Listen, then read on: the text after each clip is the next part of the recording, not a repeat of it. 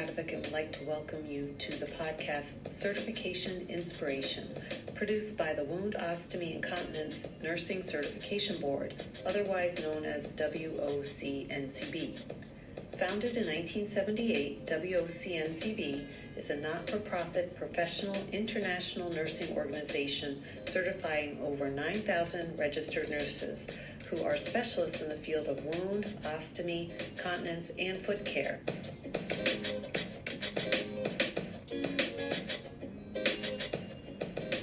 In this episode, you will hear from Kristen Benavides, a certified wound, ostomy, continence nurse, and Dr. Joga Ivaturi, a board-certified colon and rectal surgeon and the chief of the colon and rectal surgery for the Dell Medical School in Austin, Texas.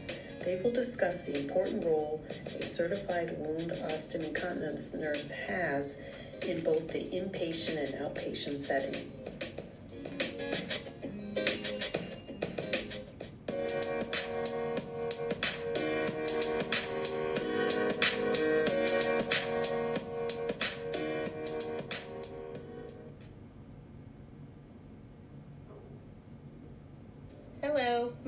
Kristen Benavides, and I'm a certified wound, ostomy, continence nurse. Today, I'm having a sit-down conversation with Dr. Joga Ivaturi. Can you introduce yourself to us, Dr. Ivaturi? Hi, I'm Joga Ivaturi. I'm the chief of colorectal surgery at UT Austin Dell Medical School and practice at Dell Seton Medical Center at the University of Texas in Austin, Texas, with Kristen.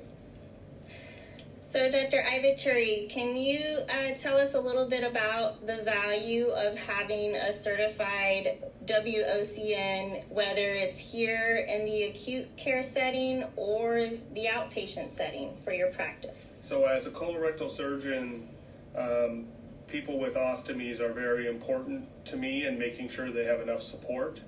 And I think having a wound ostomy continence nurse in the hospital is really beneficial after surgery to make sure that those patients get good education, that they learn how to manage their ostomy, and they can troubleshoot. You know, the wound ostomy continence nurse can also troubleshoot those patients with ostomies that come into the hospital with other problems and make sure that they get an excellent standard of care. You know, really the benefit also is from the outpatient side for those patients that get elective surgery. Pre-operative education with a wound ostomy continence nurse is absolutely imperative, in my opinion. That way people can understand what an ostomy is. They can understand the differences between different types of ostomies and what specific ostomy that they were going to get, as well as give them education in terms of supplies, what the process is for ordering, all of those things. And then post-operatively, from an elective setting, meaning surgery that's done on a elective basis, you know, they can troubleshoot the patient's issues with ostomies after surgery, after they leave the hospital. Many patients say, I did it great in the hospital, but I got home and I'm having a lot of trouble. And the outpatient wound ostomy continence nurse is really helpful in giving that added education to people. So it's both an inpatient and an outpatient side. The best is to have that integration either with the same people or people that work really closely together.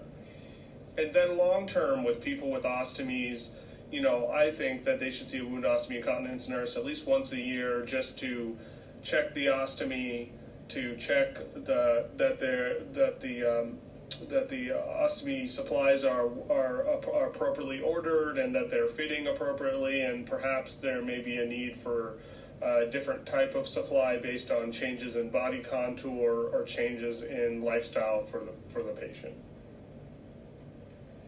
So, as you know, having many residents learning so much about colorectal and the specialty, what are you teaching them as far as having one of our nurses around, you know, with them? Because, you know, they'll go off and to, you know, another facility, and sometimes they may not have that interaction during their residency with a certified WOC nurse.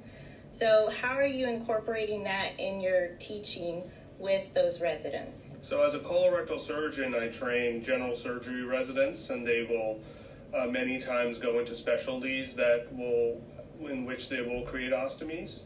It's an emphasis of the preoperative care for a new patient that's getting an ostomy, including marking, including that education as I spoke to. I mean, it's showing them that is absolutely necessary, and talking to them and making sure that a wound ostomy continence nurse sees a patient before the operation so that they get a good education and good marking. And then post-operatively, they show that they can see that I work closely with Kristen and the other wound ostomy continence nurses, and that I'm speaking with them on a regular basis. And some of that behavior will translate into them picking that up into practice. And then part of my package in coming here was to have an outpatient wound ostomy continence nurse. So the fact that we have one of those, or are in the process of having one start, is to see that in the clinic basis, when we see a patient with an ostomy, then they're also seeing that wound ostomy continence nurse right after that visit with me, so they see the integrated care and the whole care for the patient that's getting an ostomy. All right. Well, we thank you for your time today, Dr. Ivaturi.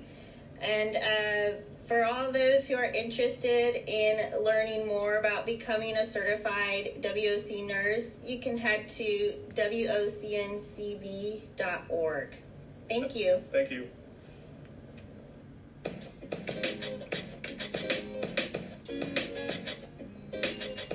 Thank you for listening.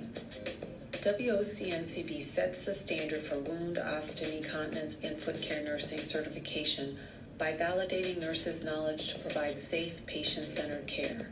Until next time, visit WOCNCB.org to learn more, or contact WOCNCB at info@WOCNCB.org.